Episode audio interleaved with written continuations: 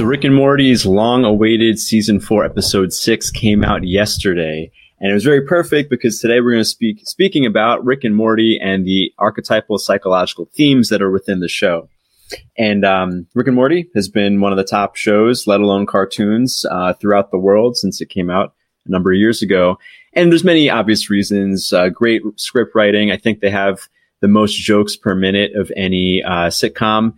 Uh, also, really clever plot lines. They take the plot lines from many sci-fi, like well-known sci-fi um, movies, and then satirize them and parody them in their episodes. Um, but I actually think one of the main reasons why the show is so uh, has such a diehard male fan base, and we've seen that a lot, whether it's um, some of like the the, the negative press they've gotten around like their Gamergate type fans, or just like some diehard people who get their Rick and Morty tattooed on them, or uh, they were able to bring back Szechuan sauce um, in, in McDonald's because like people got so into it. One of the reasons why it's so popular is, in my opinion, Rick and Morty, better than any other cartoon out there, and maybe most television shows, demonstrate the male psychodrama in their episodic structure. So it was kind of a synchronicity that uh, today's episode uh, or yesterday's episode, people are already calling the meta episode. It's um, it's kind of an anthology of uh, of Rick and Morty, and actually, like, kind of they broke the fourth wall in many ways, describing how they structure the story, and they brought up many elements from the hero's journey and we wove them into jokes into the script. So um, it's funny that they did that in this episode because I've actually been meaning to make this episode for a while. I meant to do this when they premiered season um, season four back in December. I also meant to do this like in season three, and then I just never like got it together. I finally decided today I'm going to do the episode on Rick and Morty and archetypal masculinity. And funny enough, uh, today's episode was also kind of breaking down the, the the hero's journey elements within the story structure. So there are going to be spoilers in this episode. I, I assume if you're watching this right now or listening to this on the Ruwando podcast, you already watched the show Rick and Morty. So I'm not going to explain that. Um, I also assume if you're a fan of the show, you, you, should go watch go watch that episode before you watch this. Uh, you know, the recording will still be here. No worries. Um, so yeah, uh, Rick and Morty. I, I think one of its po- uh, one of the key elements that causes its popularity is that uh, obviously unconsciously it demonstrates uh, elements of the male hero's journey, and uh, which is why like you know it t- touches on male pain and certain elements of uh, male psychological development better than most shows, which is why even for people who kind of watch it lazily and just like laugh at the the violent jokes or the poop jokes or the uh, you know whatever male female jokes, it, it does pull on our emotional heartstrings because it at least for men especially it demonstrates uh, experiences that most of us if if you grew up as a boy man um, have experienced on some level. So we're gonna we're gonna break down a couple different um, archetypal psychology elements that are very well highlighted in the show. Real quick uh, announcements. Um, couple good podcasts are coming out on the Ruwando podcast. Uh, Carolyn Elliott uh, is coming out. She's the author of Existential Kink. That should be out, I think, later this week. Um, the following week, we have uh, Marc Lewis, who wrote The Biology of Desire Why Addiction is Not a Disease also a, a very fascinating episode on motivation and habit formation. Um, and then we also have John Gray for Men Are for Mars, Women Are for Venus coming out probably the week after that. I don't do my own scheduling because I hate the internet. Um, and then also, of course, if you're into this archetypal masculinity stuff, you can check out the masculine archetype challenge at ruwando.com slash archetype. All right.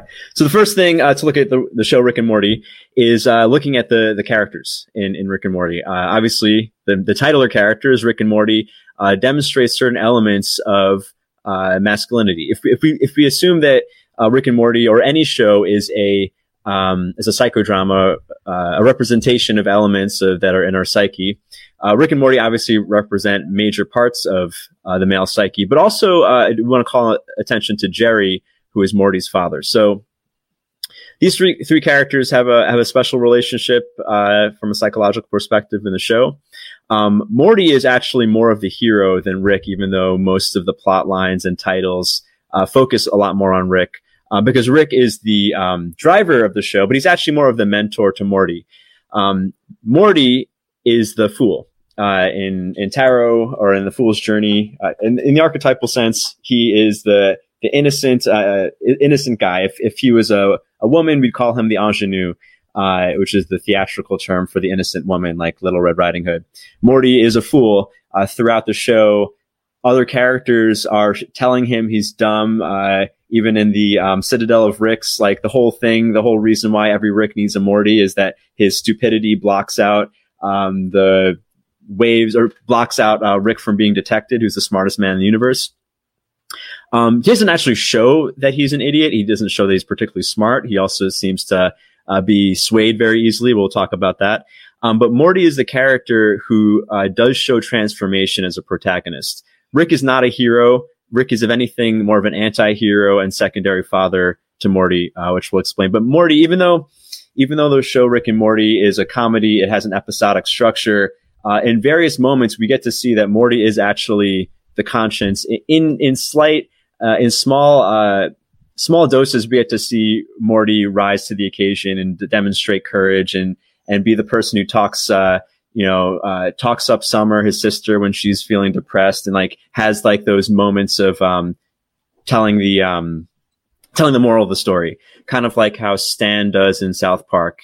There'll be like lots of, lots of ridiculous comedic things happen. Morty will be the one who shares the moral of the story, uh, and grounds us back into a human moment. Um, Rick, on the other hand, is more of an anti-hero. Uh, and he represents a secondary father. So we'll talk about uh, the first Jungian uh, topic that's within Rick and Morty that I want to talk about is the father wound. We did a whole episode on the father wound uh, in the podcast a couple weeks ago. Uh, so I won't talk. I don't want to repeat too much of it, but the father wound essentially um, are the shortcomings of one's uh, for, of a boy's male influence that lead to his insecurities as a man we all, almost all of us have some level of father wound, unless you had a really perfect, absolute perfect father, absolute perfect upbringing, which most people haven't, because everyone probably had a mortal father, um, who had his flaws. Uh, but, but Jerry is, Jerry, who's Morty's father in the show, is kind of an extreme, uh, extreme personification of a loser, right? Like he's everyone in everyone in the show shits on him. Life shits on him. He shows a lot of weakness. And uh, to reference uh, last week's episode on Leary's eight circuit model of consciousness, Jerry is very much stuck in that first stage of um, oral bio survival circuit where he's he's basically a little infant. He can't do anything for himself. He acts as an invertebrate. Actually, in the episode where um, Jerry and Beth go to the island where the planet where they can get relationship counseling. Um, I forget what the, I mean, I don't remember the titles of any of the episodes, but in that episode, uh, Jerry, uh, Rick brings Jerry and Beth, who are Morty's parents, who fight all the time, to some planet where um, they are able to cure every relationship issue. Um, and the way they do that is through mythologs. So uh, they input like their emotions into a computer, and then they create um, they create a, uh, a, mythological character that represents each person's um, view of the other person. So uh, Jerry uh, imagines Beth and then it creates this demon because he sees his wife as this evil demon, or this uh, tyrannical demon, uh, which is how she behaves towards him. And most people in the show behave towards him. Uh, Beth imagines him as like this literally spineless, like worm type character, um, which just, I mean, I, I, don't know how much the writers of, um, Rick and Morty are familiar with Jungian psych or psych, but I mean, they, they really hit on a lot of these themes very directly in very clear sim- symbolism in the show. Um, Jerry's, uh, Beth's view of Jerry, her representation of Jerry is literally a spineless worm. And whenever he's confronted with a challenge, he literally turns his butt over to presumably get butt raped. Um, very extreme uh, symbolism of Jerry being stuck in that worm stage, that uh, oral bio survival circuit where he's co- totally dependent on the feminine. And throughout the show, even though it's like a, I mean, actually because it's such a male oriented show, uh, it's very interesting how they portray women in the show. Um, and actually, in the episode that came out yesterday, they referenced the Bechdel test, which I'll talk about at the end of this episode. It relates to when we talk about actually about the feminine elements, the anima. So anyway, Jerry's flaws are very obvious. He's basically a spineless turd. Uh, who's only um, his just like an infant his only survival mechanism is to basically emotionally blackmail people and like get them to take care of him or pity him which is what a baby does. A baby has only one, um, uh, an infant has only one means of survival, which is to be cute and helpless enough that someone wants to take care of them, which is why we all kind of groan when we see Jerry. But I, I think why this is a critical thing to show in the show and why this actually helps uh, most men relate to the show is that we all know that type of character. It may have been someone who related to our upbringing. Many of us uh, have an element of that in ourselves. Anything, almost any element of male self-loathing or self-criticism comes from this fear that somewhere in us is this spineless turd who can't take care of himself. And actually, uh, if, you, if you reference the episode on the um, Timothy Leary's neural circuits, um, Prometheus Rising, uh, of course, I mean, this is the first circuit of development. At when you when we were infants, this is how we this is how we survived. So we have this circuit in us, and it's important to exercise this circuit. However, especially as men, since it's such a feminine and maternally driven circuit, uh, for a grown man to primarily run on this circuit, I mean, most he would certainly be a beta male. Most of us would look down on on a guy like that. He doesn't have many. There's no masculine virtues on the first circuit. There's other important things, but like for a father figure to run on the first circuit, uh, so a father figure to be stuck in Freud's oral stage, uh, super not useful. And you can see why, uh, see how this relates to Morty's insecurities. Morty's a 14 year old guy. Uh, he's awkward. He's afraid of women. He's totally afraid of his, um, his uh, high school crush, Jess. Um, he's easily bullied, also kind of spineless. Uh, so naturally, as we spoke about in the father wound episode, what Morty, gra- um, automatically will gravitate to is someone who has the virtues where his father, his primary father, his actual father, Jerry, is lacking. So where Jerry is spineless, Rick, who's his grandfather on his mom's side, uh, is super tough. I mean, Rick had, Rick goes to extreme where he gives no fucks, uh, takes no shit. He can be violent. He can be tough. Uh, he's virile, even however old he is. There's many episodes where he demonstrates that he like a champ. And he's very much a, an adolescent boy's perhaps extreme view of what a better man is. So for anyway, I spoke about this in the father wound episode. I myself, my dad is awesome, great guy, but where he tended to have character flaws, I was drawn to other men that had that uh, that trait in spades. So like where my dad was kind of like maybe timid, I was super drawn to guys who were like like super obnoxiously loud, almost to a point where it wasn't a good thing, but I was trying to make up for my primary father's flaws by seeking out virtues in a secondary father. So you can see, uh, Rick, um, Rick, uh, is the extreme, right? He's the extreme. Uh, Rick is not the hero. We'll talk about Rick in a second. Rick is a secondary father to Morty. And, um, and you can actually see attachment theory demonstrated, uh, very, I mean, not particularly comically in the book in the story. Um, if you see the direction of love and attention, uh, this is a different version of the father wound. Uh, Jerry is giving all his affection and clinging to Beth, who pulls away. So in, in their dynamic, um, Jerry is the anxious one. Beth is the avoidant. She's always rolling her eyes at his shortcomings. Um, but then in her actual paternal relationship, Beth is constantly apologizing for Rick's bad behavior. Rick is being super love avoidant, whereas Beth is being the anxious one. And you can see how insecurity is passed on um, through the generations. Again, I mean, this is a male psychodrama, but it does show uh, Beth, um, Beth's daddy issues, uh, and how uh, she's got her own uh, father wounding.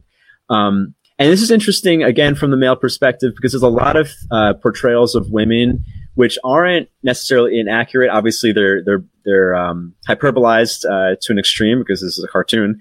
Um, but a lot of it is kind of like distrust in women or, or showing how um, like the jerk gets the affection. Like even in this paternal relationship, um, Jerry's uh, you know pining for Beth's affection, but she gives it all to her father, who literally walked out on her as a child. Um, other elements of the father wounding in the episode where we get to see Rick probably at one of his more vulnerable states. Um, in the episode where Rick and Morty come across Unity, who is this like um, multi-being consciousness who like incepts the minds of other beings and turns them into one superorganism. Uh, Rick, Rick, uh, I guess had a love affair with her. They reconnect. They have a great time, and um, uh, Rick uh, sh- since she can take over anyone's body, Rick says, I, I want a stadium full of redheads and a, um, an audience of guys who look like my dad cheering me on. Another allusion to the, to the father wounding. Rick wants to basically do something hyper masculine, sleep with a bunch of redheads while being cheered on by his dad, because presumably, I mean, what they're hinting at is Rick didn't get enough love from his father. So this lack of uh, parental, this lack of fatherly approval gets passed down uh, from generation to generation. Um, yeah, so Rick and Jerry show this di- dichotomy in father figures where Jerry is stuck on this first circuit. He's like an extreme, he's, he has extreme nice guy syndrome um, he, if you if we recall the neural circuits um, in the dominant submission hostile friendly quadrant, uh, Jerry is extreme hostile submissive. So he's like, I mean, that's like the worst quadrant, right? He doesn't trust anybody, but he also doesn't take the lead, so he's a pain in everyone's ass.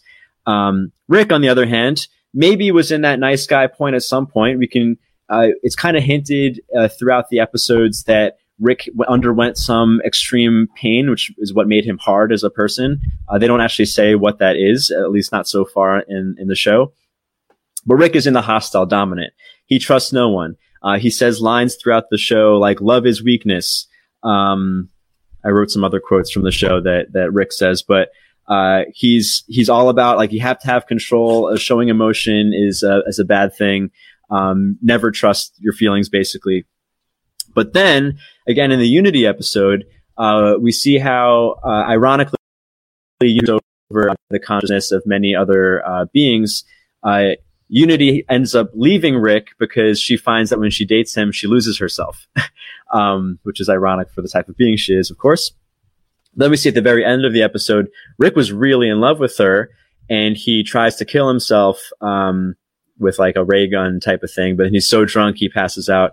And actually, throughout, uh, I think it's in season two or season three, they translate the meaning of his catchphrase "Wubba Lub Dub," which is "I'm in great pain, uh, please help me."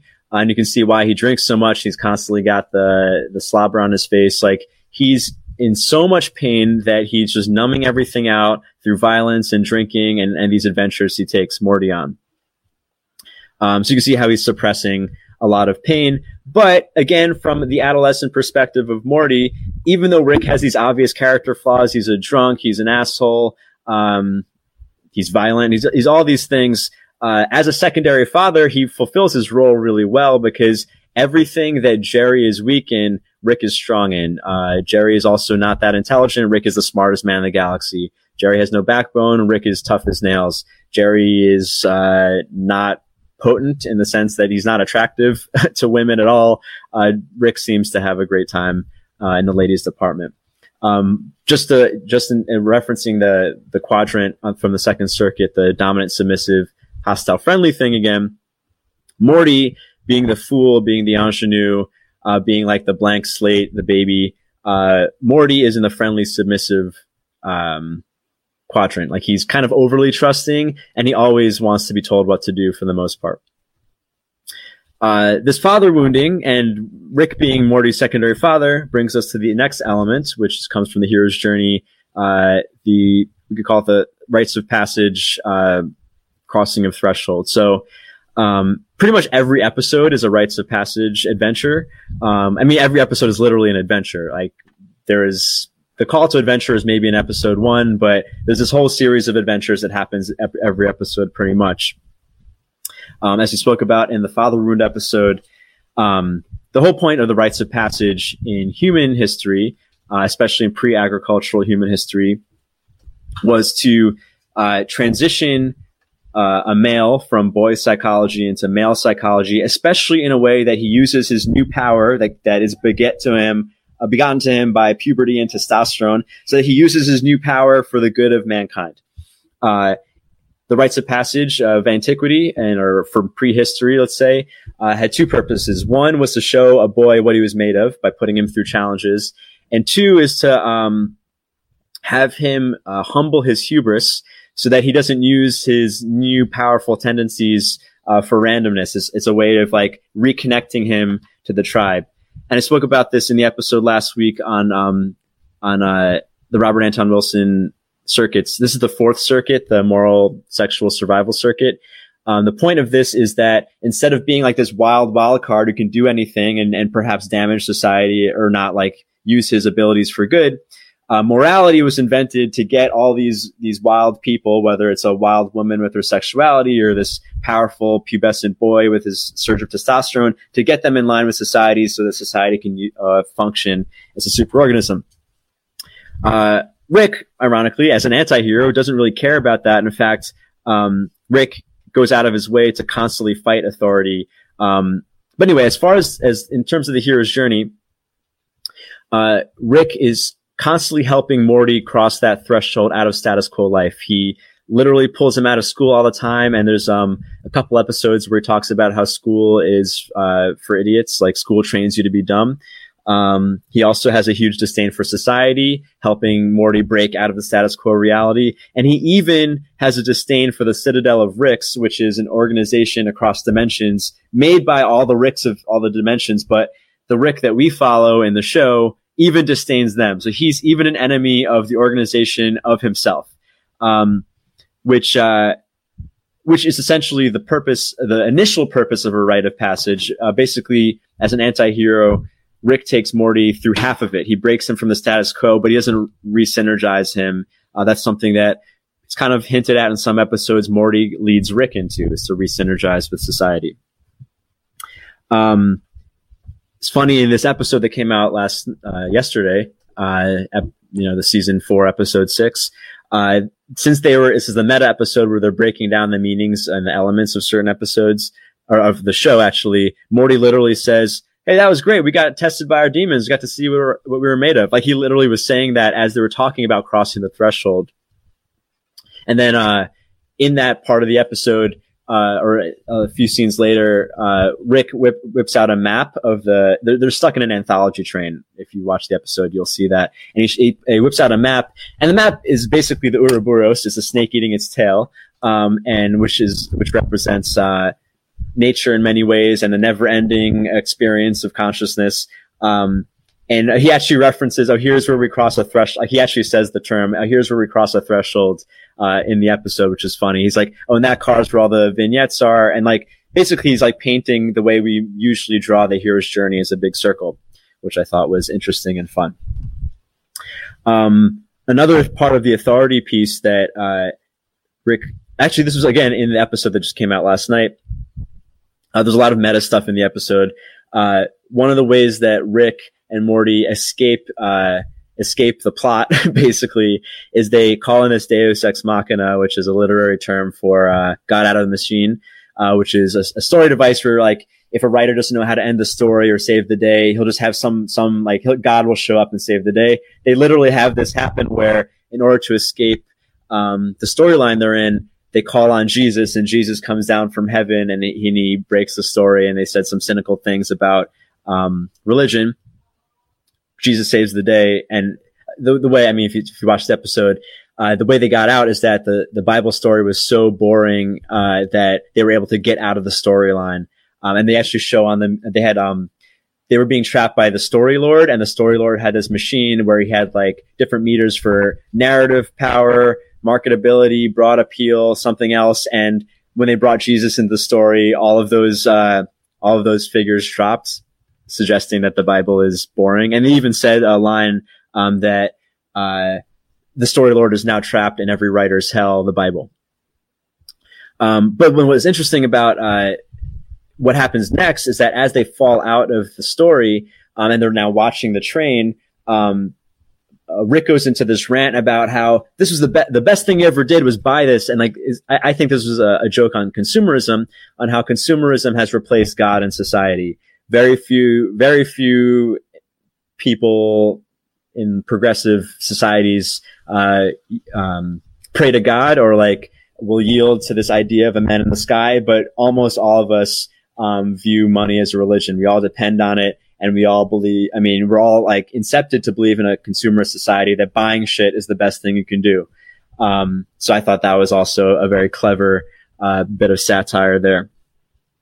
Um, the next piece because I want to talk actually one last thing about the rites of passage, and uh, also uh, a couple people recommended the the new show Midnight Gospel to me. I, have only seen the first two episodes, um, but it's a show by Duncan Trussell, the comedian, um, and it's basically I think rewrites of certain podcasts he's had on consciousness. this is not a spoiler. This is just what the show is about. Um, basically, they took a bunch of his podcasts on consciousness with different guests and then wrote it into a cartoon story where um, Duncan Trussell is this like intergalactic traveler who goes into different places and interviews people. And they're basically having a, a conversation about consciousness and meditation and things like that, which is not the most um, thrilling uh, conversation piece for most people. Like most people wouldn't just watch a show about two people talking about consciousness. But what they do in the in the show Pope in the Pool, uh, what they do in the show uh, Midnight Gospel, which is interesting, is something called the Pope in the Pool technique, which is a screenwriting technique, um, where while they're talking about kind of dense intellectual subject matter, um, they're showing the characters like killing things. Like it's just like all this random violence. They're chopping off heads. They're killing zombies. I only watched the first two episodes, but both of the first two episodes had uh had like all this violent imagery um in, with with like while they're talking about consciousness, which is not the most exciting topic uh, up front. There's a technique com- coming from screenwriting um, because uh, I forget who coined this term. Uh, I think it was the guy who wrote Save the Cat. But the Pope in the Pool technique is um, comes from a movie where they had to explain a lot of um, backstory, uh, but it was very complicated and it was like going to be really boring dialogue. So the way they did that is they um, the Pope was one of the characters. It was a comedy, I believe. And so they showed the Pope taking off his robe and going swimming in the pool while they're having this expository discussion. The whole idea being that if you're watching something weird and interesting, you can tolerate the dense conversation.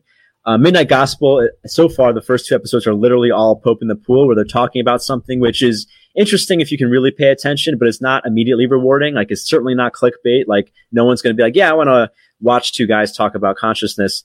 So they have all these images of, of, of violence basically. And, uh, within, you know, within the story structure of Rick and Morty, and, and, uh, South Park has done this a little bit as well, where they'll have like really lowbrow images or humor, like over the top comical violence or poop humor or fart humor or whatever, on top of like intellectually dense or like clever jokes. Um, so there's something that entertains you on all levels, which I thought, you know, is I mean, I think that's one of the reasons for the over the top comical violence in Rick and Morty.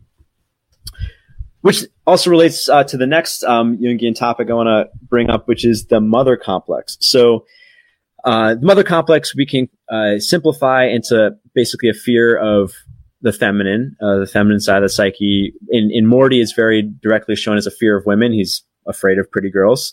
Um, Rick also has different elements of a mother complex, a more mature expression of a mother complex, which is that two of the features that make up uh, the character Rick, if you were to describe him, his uh, one is, is he's super intelligent, he's the smartest man in the galaxy, but also he's extremely violent and numbed out to pain and low in empathy. Both of these uh, characteristics are what Marie Louise von Franz would associate with a guy with a mother complex. Uh, the tip, uh, there's many versions of the mother complex, but one uh, one example would be uh, a young man grows up with an overbearing mother. Maybe uh, she's enmeshing him, getting t- too involved in his life. He's trying to separate. Uh, she's like too attached to him. So where does he go? Uh, he goes into intellectual abstractions or to violence. Why? Because the feminine side of the psyche, his his mom's nagging voice inside the back of his head, will not go into the areas of like deep intellectual thought and extreme violence. Those are just not uh, feminine parts of the psyche. So guys with mother complexes usually end up going into their heads or being very prone to violence or they uh, very entertained by violence um, because that's where his mother won't go in his mind. Um, so Rick, again, we don't know why necessarily, but Rick is very much afraid of his emotions. Um, and we, and we've seen this alluded to in, in various episodes in the, in the first episode of this season, um, there was like a flashback scene where, um, you know, he's, we see him as a happy, loving father and husband. And then his wife gets like obliterated by aliens or something that that's what makes him hard and vengeful. Uh, and ends up walking out on his daughter and, and things like that. We don't know what's actually the truth of Rick's ba- background, but we know that he's got some deep pain back there. Um, and that's why he's so hard against his emotions. Um, another element of a mother complex or another association with a mother complex is extreme debauchery. For the same reason that if you're doing a bunch of dark stuff, um, your mother, your mother doesn't, your, the mother inside of your head is not going to follow you as you do all this criminal activity. Um, I talked about this, I think in the mother complex episode, uh, referencing the James Cagney movie White Heat, where there's basically like a serial killer, uh, gangster type who has like an unhealthy attachment to mother. We also see this in the in the most recent Joker movie, uh, where the Joker who ends up becoming a serial killer is very, um, uh, yeah, I mean, uh, has an unhealthy attachment to his mom again, because the whole idea behind this is that if you're if you're never falling in love with anyone else, if you're not giving your heart to anyone else, you're still being loyal to your mom in some uh, unconscious or dark way. And this is also, I mean, I, would say the root of MGTOW, and I've been pretty critical of MGTOW uh, on the show and my channel and in life, um, because basically what the MGTOW community is doing is being is like giving up in their fears of the feminine. So like we are so afraid of women that we are not going to interact with them at all, and we're going to go our own way, which is a ridiculous. Uh, I mean, not ridiculous is my opinion, but it is a cowardly move uh, if you know to exist. We're just going to avoid one half of life. We're going to avoid the the feminine ourselves. We're going to avoid half of the the human race. It's like kind of a crazy thing and a very immature uh, thing to do in response to your fears of women. Um, but we can see this again in the show. Jerry is extremely afraid of Beth. Um, Morty is afraid of pretty girls, and Rick is afraid of his own feminine emotions. Another uh, thing from the most recent episode of another meta, uh, or uh, another thing from this meta episode was in the episode. Um, they show two aliens talking about like, uh, oh, talking about the nature of reality and how um, this one guy's explaining to this girl about how he's preserving his semen to prevent uh, to maintain his sexual energy. I thought it was interesting as someone who teaches about arousal control, but it's also critical of the no fap idea again of like we don't want, we're so afraid of being out of control that we are going to completely absolve, um, orgasm. Uh, anyway, I thought it was just an interesting thing. Another synchronistic thing as I speak about Rick and Morty for the first time on this show. But are uh, bringing us to the uh, the last element that I want to speak about in Rick and Morty, which is the anima.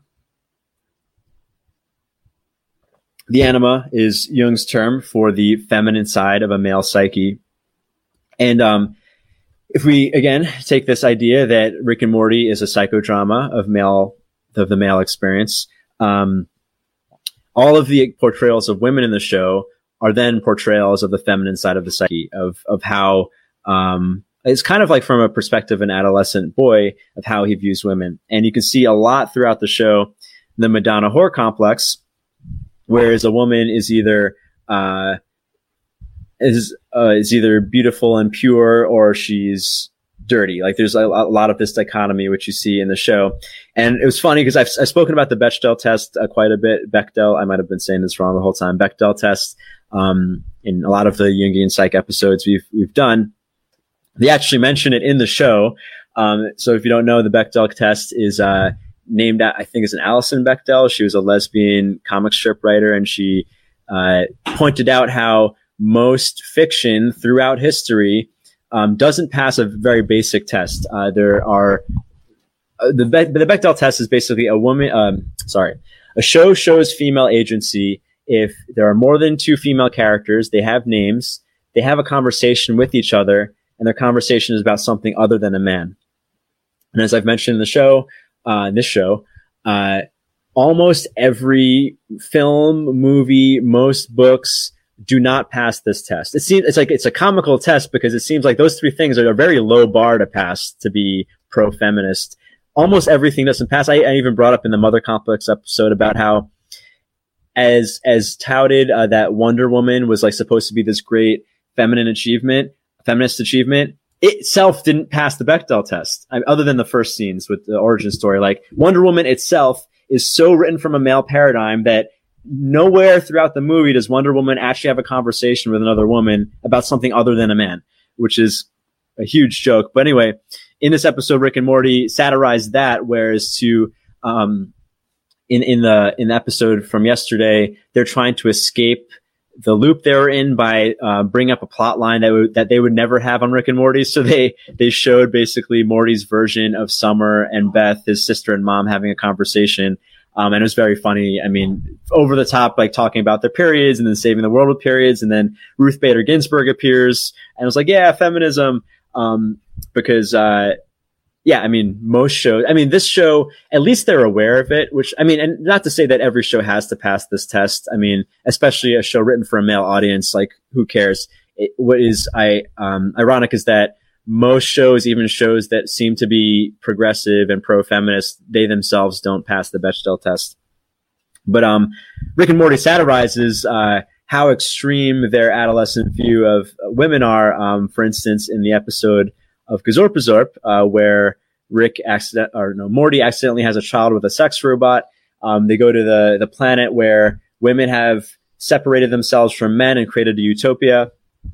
And um, all that's one of the episodes where they did pass the Bechdel test because it's all women in that episode. And the joke is that the way they greet each other is saying, "I'm here if you need to talk." Um, so, uh, I mean, yeah, all extreme views of the male psyche of women.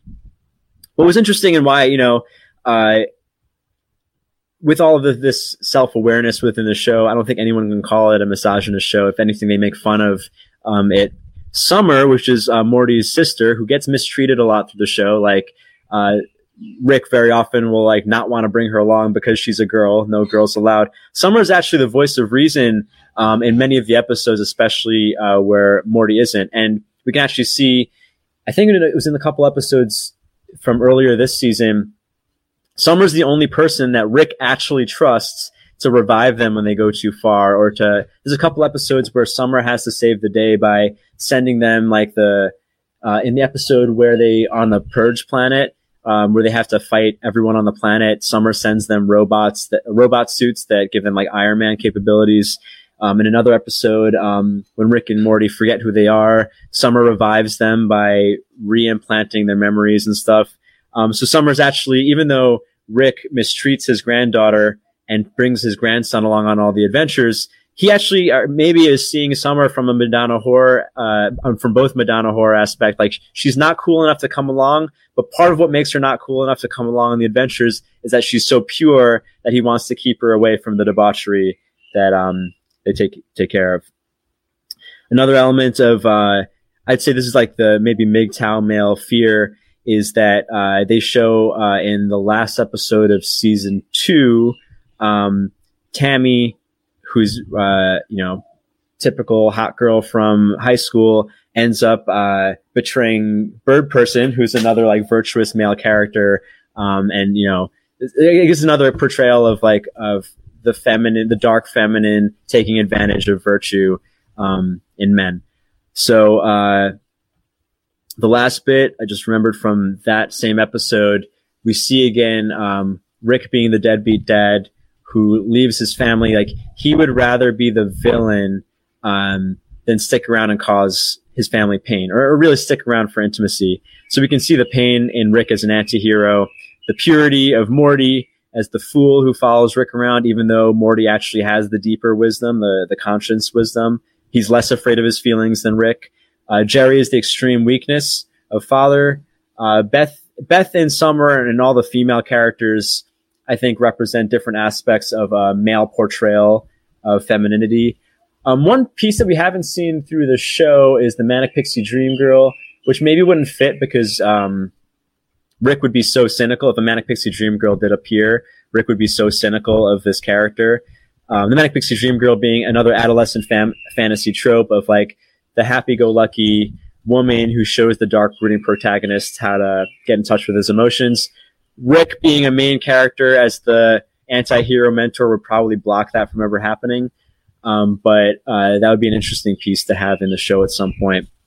So that's that. I, I love this episode that just came out. I actually watched it twice back to back um, because of some of the some of the bits. Uh, there's a couple quotes I meant to talk about or mention in the show in this episode, but it didn't come up. Um, yeah, Rick at one point says, "Listen, Morty, I hate to break it to you, but what people call love is just a chemical reaction that compel- compels animals to breed.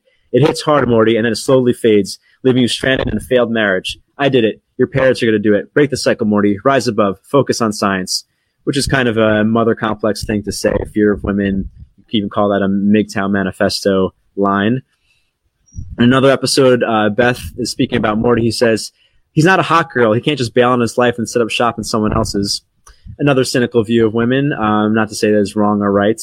Um, but it's, yeah, again, the, the whole idea here that is that Rick and Morty shows many elements of the male psychodrama of male development uh, on different levels. Um, Morty is the character that I think. I mean, all all men have been adolescent boys at one point. So it's very easy to relate to Morty. Even if you were the cool guy in high school, we all had Morty-like feelings. We all had a fear of being a spineless Jerry. We maybe have idolized a Rick type anti-hero character who fights the way we want to fight, who fucks the way we want to fuck. He's kind of like the Tyler Durden character. Um, however, those of us who have experienced the Rick within us, the maybe Machiavellian, uh, in his head, perhaps violent, power playing, uh, heartless fuckboy type in ourselves, uh, maybe have recognized that it has diminishing returns. And it, even if you have all the adventures in the world, um, sleep with all the women, uh, give no shits, uh, you may not actually be fulfilled, which we see time and time again with Rick uh, throughout his pain, which is alluded to. Uh, sex and conquest does not make up for the hole in your heart. But what's also interesting is that you know, when I've, uh, when I was more of a Morty like person, and I think this is true for any Morty like person, you hear of all this stuff like, you know, sex and money will not make you happy. But if you don't have any, uh, you'd still rather be Rick than Jerry. Everyone would rather be Rick than Jerry. And I spoke about this. Um, I wrote an article, I guess it was a number of years ago, um, on Colossus versus Wolverine. I was talking about two strategies for dealing with your emotions. You could go Colossus, whereas you become totally ice cold and impervious to feeling any sort of pain. Or you can be Wolverine, whereas you can get damaged, your body can get ripped apart, your heart can get uh, pulverized into smithereens, um, but Wolverine recovers. And I was suggesting that it is better to be Colossus than to be someone who gets smothered. Like, I, I mean, I will say, like, if you are a spineless guy who gets no respect from women, who has uh, no happiness in life, who is constantly, you know, for lack of a better word, is beta, being shit on all the time. Being a colossus for a while, being kind of a hard, arrogant prick, is is a step in the right direction. However, anyone who's done that repeatedly will not be ultimately happy. And I think the line I wrote in that article was, um, if you're Colossus, you maybe you might have a buffet of experiences, but you'll only be able to taste, not swallow. I think I was talking about dating specifically. Like, yeah, I mean, women are totally into the icy prick guy. So you might have a lot of experiences and get a lot of girls, but you won't actually be fulfilled.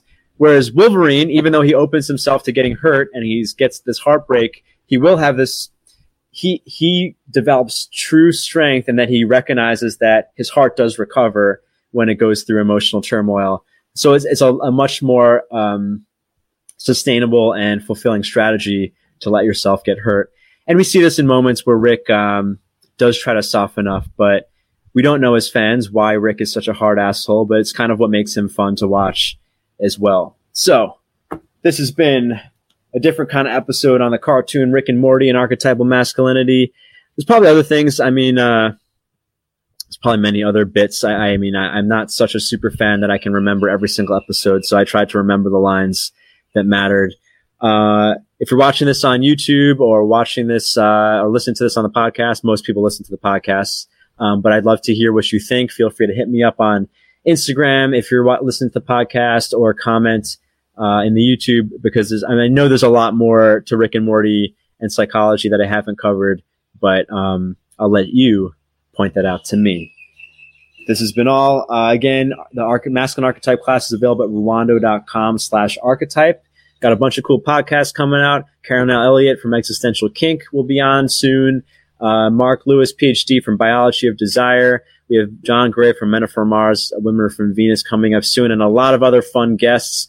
And um, I will be speaking eventually on circuits five through eight in uh, Timothy Leary's eight circuit model of consciousness, as told by Robert Anton Wilson in Prometheus Rising. But I did want a little more time to think about those concepts before I go on here and blab about it. So hope you're all well and goodbye.